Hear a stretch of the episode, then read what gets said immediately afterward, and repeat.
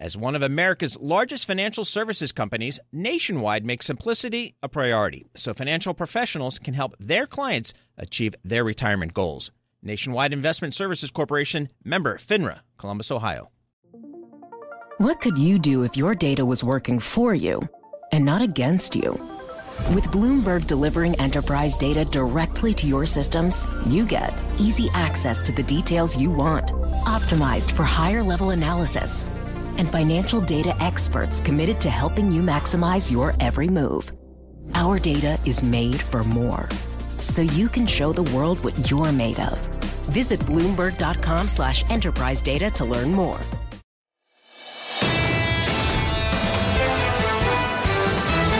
Welcome to the Bloomberg Surveillance Podcast. I'm Tom Keene, along with Jonathan Ferro and Lisa Abramowicz. Daily, we bring you insight from the best in economics, finance, investment, and international relations. Find Bloomberg Surveillance on Apple Podcasts, SoundCloud, Bloomberg.com, and of course, on the Bloomberg Terminal. Uh, this is a joy on radio and television, and for those of you on digital as well, in its entirety. Richard Haass of the Council on Foreign Relations. We celebrate his new book coming out on American citizenship. Uh, we'll look for that in January. I'm told the movie rights have been sold. Brad Pitt scheduled to play Richard Haass here. The Bill of Obligations, the 10 Habits of Good Citizens. But, Ambassador, I really feel strongly we need to switch to what you built at the Council on Foreign Relations.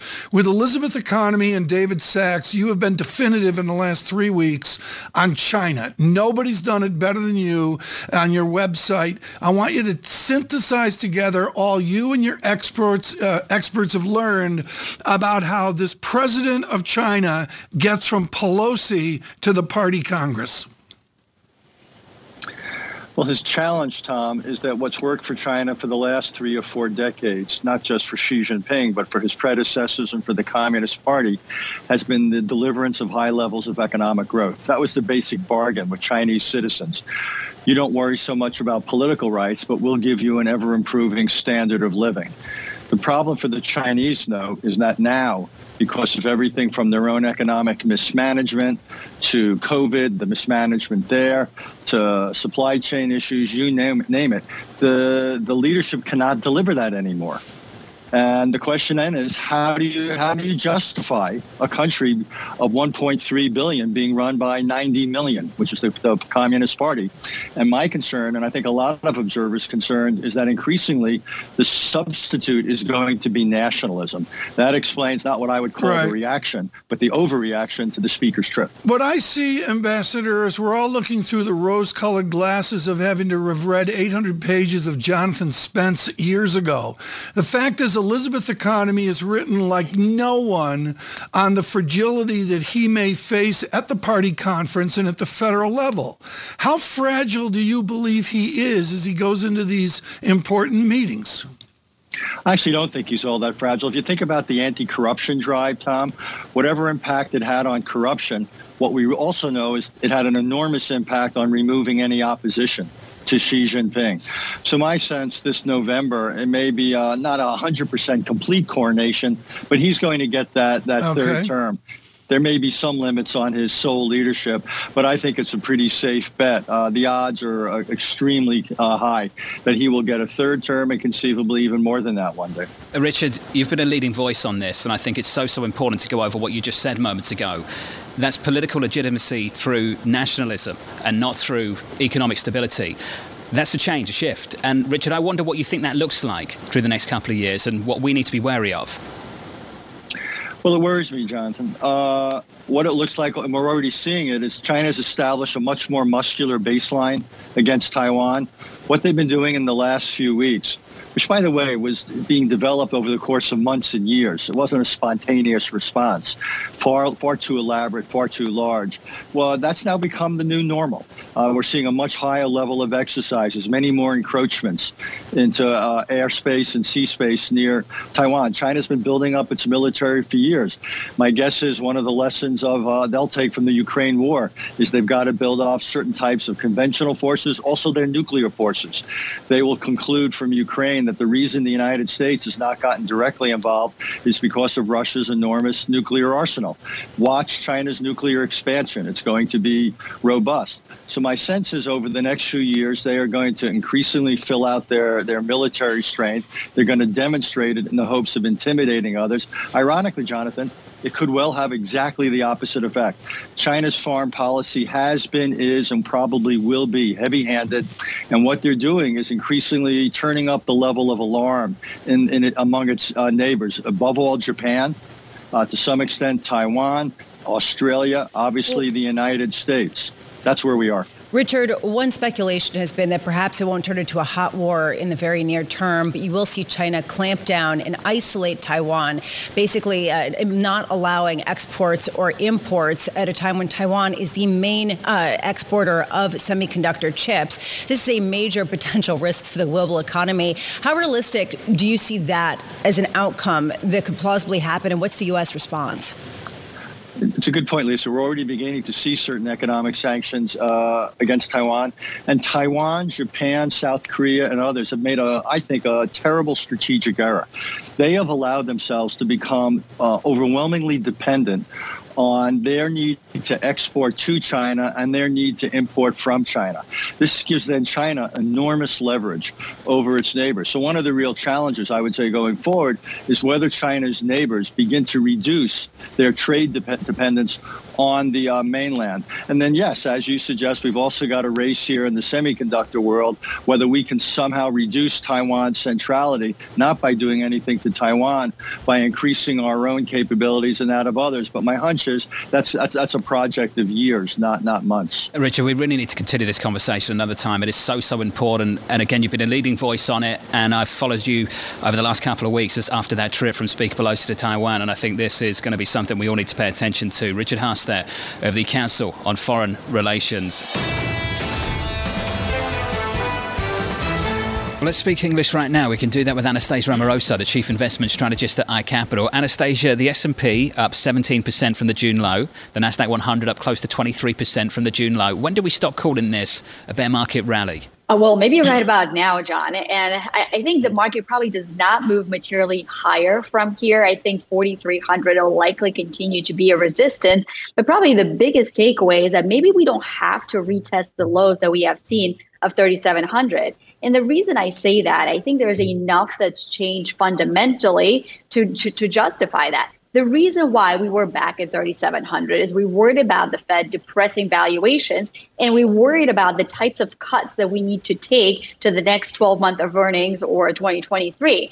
And as we look around today, as inflation is easing, it's giving the Fed more wiggle room. So perhaps they don't have to continue to depress those valuations because even if they hike 100 basis points, Tom, that's already right. baked in. Anastasia, the continuum here of the inflation curve is a complete mystery. There's a couple kinks. We don't know where it's going to stop along the way. Maybe it's a glide path to 2 3%, whatever.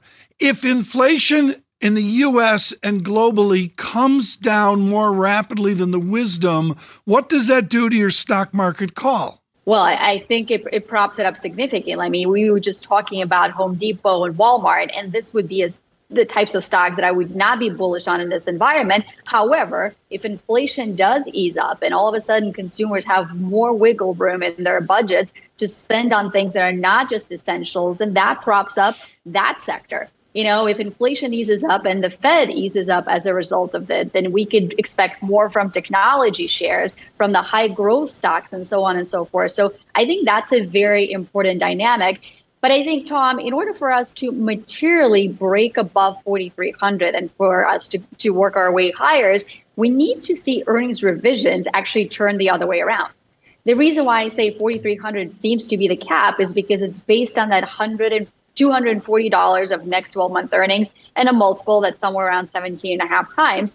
You know, how much more we're willing to pay. Yeah. I think the Fed would probably need to ease up on policy a lot in order for us to justify paying more and you know how much can economy accelerate to justify higher earnings i don't think that's the outcome uh, right now That's exactly where I wanted to go. Do you think that it's too cute to believe that the Fed is going to push back against the essentially easing in financial conditions that we've seen over the past few weeks? Yes, there's so much talk about that. And first of all, if you look at the easing of the conditions, most of that occurred in equities. And if you look at something like the Goldman Sachs Financial Condition Index, it certainly eased up, but it's still well off where it was just in the beginning of the year. And it's roughly at a 20 year average. So I think yes, there's been easing on the market uh, on the on, on the margin, but it's not been that significant. The second thing that I would say is I think Fed Chair Powell actually outlined a pretty good reac- reaction function. First of all, he said that they want to be a little bit more cautious as they get to neutral, and we're now close to neutral. Uh, they also want to be a little bit more cautious because they know that the tightening that's in the system acts with a lag, and we put a lot of tightening. And he said these words that there's more tightening in the pipeline. So let's just see how that plays out. And then the third part of this reaction function that he's outlined is if inflation continues to surprise to the upside, we will do more. But if it doesn't, there's probably a case for us to do less. And you know, to Tom's point, we are chipping away at more and more pieces of the inflation puzzle. So I think against all that, the Fed can actually maybe let the financial conditions ease up a little bit and still do a little bit less going forward. Lisa, did you hear what I think I heard, which is Chairman Powell did a good job? Did you hear that? Yeah, that I basically. Think, I think a guest actually just said Chairman Powell did a good job. I think that she's not alone in thinking that. Some people think that the ambiguity or just sort of oh, holding really? the line is uh, the way to go. Anastasia Amoroso of iCapital. Nobody ever says make it complicated. That is why Nationwide makes simplicity a priority by providing financial professionals with straightforward, client ready resources. From clear strategies to help clients meet retirement savings and income needs, to ways to cover rising healthcare costs and more. Nationwide simplifies planning so more time can be spent helping clients. Nationwide is on your side. Nationwide Investment Services Corporation, member FINRA, Columbus, Ohio. Hi, I'm Ron Kraszewski, Chairman and CEO of Stifel. Financial advisors, if you're not growing your practice, you're losing market share. Stifel is a growing entrepreneurial, advisor centric firm built for successful advisors like you. Imagine having the resources of the largest wirehouses and the support of the boutique shops, but none of the bureaucracy to get in the way of you serving your clients. At Stifel, it's your business, your book, your clients. I always tell the advisors we're recruiting, I want you to come to Stifel and double or triple your business. Most of them laugh and shake their heads, but I'm serious. Don't take it from me, take it from Stifel's number one finish in JD Power's 2023 U.S. Financial Advisor Satisfaction Study. So, there's a reason why 148 financial advisors joined Stifel last year. Come join us and find out why Stifel is the firm where success meets success. Visit www.choosestifel.com. Stifel Nicolaus and Company Incorporated, member SIPC and NYSE.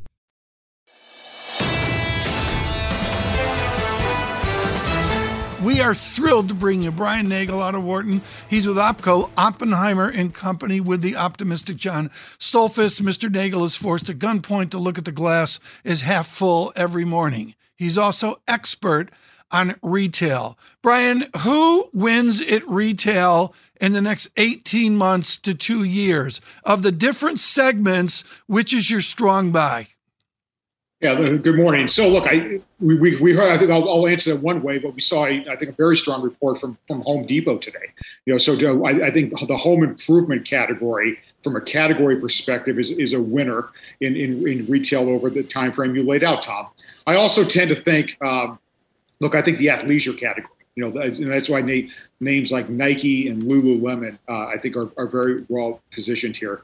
Then another category that I, have been recommending for a while, uh, which I think there's, there's, a lot of underlying strength at this point, is the auto parts category and, and leading operators such as AutoZone and, and O'Reilly. I mean, the commonality across all these is you're, you know, they're, they're healthy spaces with good underlying consumer demand, and then dominated by really strong, highly functional, you know, uh, good operating com- good, good operating companies. Brian, let's stick with Home Depot for a second because you really pinpointed uh, on that. If you're so optimistic, if it's doing so well, why are the shares down more than 26% and lower in pre market trading after the earnings report? Sure. So, look, I mean, it, it's no secret out there. There's a lot of market concerns, and I know some of your other guests were just talking about this. A lot of market concerns about a forthcoming recession in the United States. And if any of us take out our recessionary playbook, home improvement and housing would be victims. Okay, and that's that's what the that's what's been happening with the market here. You know, as you look at and I, the uh, conversations I have with our clients every day, you know, is, is, is whether or not there's a recession coming and then whether recession is coming and how severe it's going to be. And I think the market right now is very much continuing to take the view, you know, despite a lot of signals otherwise, that, that recession is on the way. That's what's happening with Home Depot. You know, what I find so fascinating right now is as you look at it, you have that as a backdrop of the marketplace. If you look at Home Depot results today, okay, we could be nitpicky. You know, their traffic was weaker off of very strong results over the last couple of years. But I think the overall results are very strong and, and, very unsuggestive of any type of economic downturn or recession. So you really have this argument going on in the marketplace. Well, but in, in fairness, though, you are seeing even Walmart, even though they beat expectations that they'd already ratcheted down, they are talking about billions of dollars of canceled orders, a number of headwinds. They have downgraded their forecasts over the past few months, in addition to the likes of Target. At what point do you see more headwinds than you're making out in terms of the consumer not being able to spend as much, being more discretionary in terms of what they decide to buy, given the high price of basic staples? Yeah, look, it's okay. It's a great question. So, you know, if you, if you kind of compare and contrast like a Home Depot and a Walmart, two again, two very dominant retailers, right, but positioned differently. I mean, Home Depot, you know, given what they sell, and that's home improvement products, you know, to largely to homeowners or professional customers, you know, they're they're dealing with generally speaking a higher income consumer. You know, arguably one consumer that's more insulated to economic pressures. You know, Walmart's different. Okay, well, Walmart tends to you know to, to, cater to lower or middle income consumers that are more susceptible to economic economic pressures. Now, my colleague at Oppenheimer covers very closely Walmart, so I would leave the, the investment opinions to him. But I think that's one big difference between those companies. You're serving a different consumer. Now, what I would start, know, if looking at Home Depot or other companies that are serving these generally more affluent type consumers, look, I think there you have, you know, if to the extent we we start to see real job issues which we're not yet, you know, that, that would start to concern me more from the consumer spending standpoint. But like right now, I think overall, you know, cons- again, there is, there's weakness, there's some weakness out there, but overall, consumer spending is holding up quite well. Uh, Brian, can you just finish up by telling us what the correlation is between house prices and Home Depot profits? I think this is important given that we're all expecting the housing market to take a real beating. Does that name hold up in that world? Yeah. So look, it's it's so when I think about the, the various macro factors that drive demand at Home Depot, home price appreciation is key. Okay, and it's home price appreciation over time. So essentially, what happens is if I'm a homeowner, okay, my home is appreciating in value, I view that home as more investment worthy. Okay, I make investments in that home. That's either remodeling projects or in some cases just maintenance. So if if if I were to you know if, if we were to know if, if I were to learn that home prices across the United States would decline in some dramatic fashion, that would be a negative for Home Depot, no question. Okay, I don't think we're seeing that right now. There's always pockets, you know, across the country of you know certain areas maybe got overvalued. You're starting to see some softness in home prices, but you know, as of the last data, home price appreciation in the United States is very much intact, and I really think that's a key positive driver of demand for Home Depot. Brian, awesome to get your thoughts. Brian Nagel there on the latest with housing and Home Depot and retail. Right now, Gregory Daco joins us, chief economist at EY Parthenon with Ernst & Young, of course, and we're thrilled he could join this morning. Greg, one of the great debates we're having here is an optimism seen out of part of JP Morgan this morning on inflation coming down faster. That buttresses up against your good analysis of a recession or lack thereof, because a recession needs to be persistent, profound, and pervasive. Is our inflation persistent? Profound, and pervasive? Well, I think, Tom, we're, we're in an environment that's quite unique. I know there are a lot of desires to compare uh, the current situation to prior instances, prior cycles. We were just talking about the housing slowdown. Um, I don't think we're in the 07, 08 type of environment. Uh, we have household finances that are generally still healthy in terms of wealth uh, at elevated levels, in terms of leverage at 20 year lows, um, and in terms of excess savings. Those are good conditions entering uh, this type of environment where there will be a slowdown slowdown led by interest rate sensitive sectors. That is, as we were saying, what the Fed intends to do. It intends to cool demand. The housing sector alone is not enough. It wants to cool the broader uh, set of, of indicators in terms of demand and hope that inflation follows suit. So I would expect to see persistence in inflation, but I think the key theme on the inflation front is going to be that divergence between headline inflation and core inflation. Headline inflation is going to cool with accelerating momentum thanks to energy prices, but core inflation is likely to show more persistence going into next year. Greg, you just went through the strength of household balance sheets and you brought us some aggregate numbers. When you look at low income, middle income, and high income households, is the same true from one group to the other? together. Well, I think we are going to come out of this this COVID crisis with a K-shaped recovery. Uh, I know the K-shaped recovery was the theme of, of last year, but I think we have to be conscious of the fact that inflation is not affecting everyone in the same way. So lower families that spend more on gas, on rent, on food are likely to be disproportionately affected by this high inflation environment and see their ability to spend being constrained. The higher income families less so. Inflation is still going to be a concern and a constraint on spending overall, but it's not going to affect everyone in the same way. I think when we look at the housing market and the direction of the housing market, what we are starting to see is that there is this weakening in home sales, which has already occurred over the past six months. That's feeding through to home builder sentiment. It will feed through to starts. I think there is further to go to the downside in terms of housing activity, um, but that will take place over the next few months. It's not over yet. We're likely to see some further downside on the housing front uh, when it comes to overall home building activity. So, what are you looking for, Greg, in order to determine how deep the downturn will be? Uh, we talk about soft landing and hard landing, and it kind of conflates this idea of a slowdown that is probably uh, expected across the board. What are you looking at?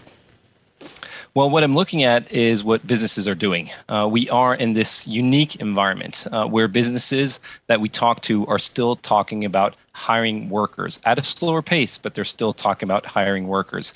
We recently hosted the EY CEO Roundtable, and one of the key indicators that I, I paid close attention to is what I call the talent gradient how companies are reacting to this expected slowdown in economic demand. And what we are hearing is that businesses are looking to initially slow hiring rather than proceed with massive layoffs. That's the first option slow hiring, then strategic hiring freezes, then strategic layoffs, and then more broad based layoffs. But the talent gradient has moved up. And what that means in terms of the potential for consumers to continue spending is that that should support household income going forward. The same is true for business investment. Businesses are still looking to build resilience, they're not retrenching. And that's another encouraging sign in terms of this potential recession being milder than the prior ones that we just lived through at least for the upper tiers or the middle class and the upper middle class and the wealthy, but not necessarily the lower class, Greg, which are being hit on both sides, right? Uh, you're seeing the cutbacks happening more there because there aren't the workers and the wages are going up much more quickly. What are the longer term consequences of the K shaped recovery that you're talking about? Well, I think one of the key consequences of this K-shaped recovery is that we're going to see a different approach to labor going forward. Uh, we're going to see an approach in which uh, labor is viewed as much more valuable than it was pre-COVID. An environment where there is there are difficulties to find the appropriate labor, to train them, to pay them, uh, will mean that companies are more likely to retain their workers with more interest. But there are they are going to be strategic when it comes to which sectors they're working in. Sectors that are seeing the more severe slowdown in economic activity are likely to be the ones that transition more at a faster pace from this reduced hiring process towards more massive layoffs. So we are likely to be in an environment where both higher inflation and higher interest rates and this different talent gradient affect the response of consumers and their ability to navigate through this period of uncertainty. But really my key focus right now is what businesses are doing. We know there's a consumer slowdown underway. We haven't seen yet a massive slowdown in terms of business investment and hiring, and that will be key in gauging whether we do end up in a recession and how severe that recession is. Hey, Greg, awesome to get your reaction to that data. Looking ahead to retail sales, that's our next stop for this economy. Greg Daco there of EY Parthenon. This is the Bloomberg Surveillance Podcast. Thanks for listening. Join us live weekdays from 7 to 10 a.m. Eastern on Bloomberg Radio and on Bloomberg Television each day from 6 to 9 a.m. for insight from the best in economics, finance, investment, and international relations. And subscribe to the Surveillance Podcast on Apple Podcasts, SoundCloud, Bloomberg.com, and of course, on the terminal. I'm Tom Keene, and this is Bloomberg.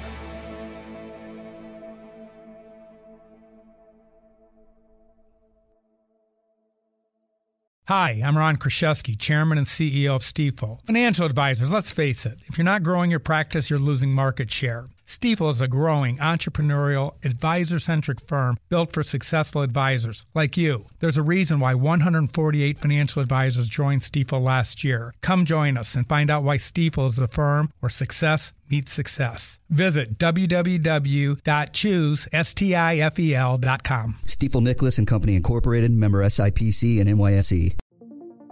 What could you do if your data was working for you and not against you? With Bloomberg delivering enterprise data directly to your systems, you get easy access to the details you want, optimized for higher level analysis, and financial data experts committed to helping you maximize your every move.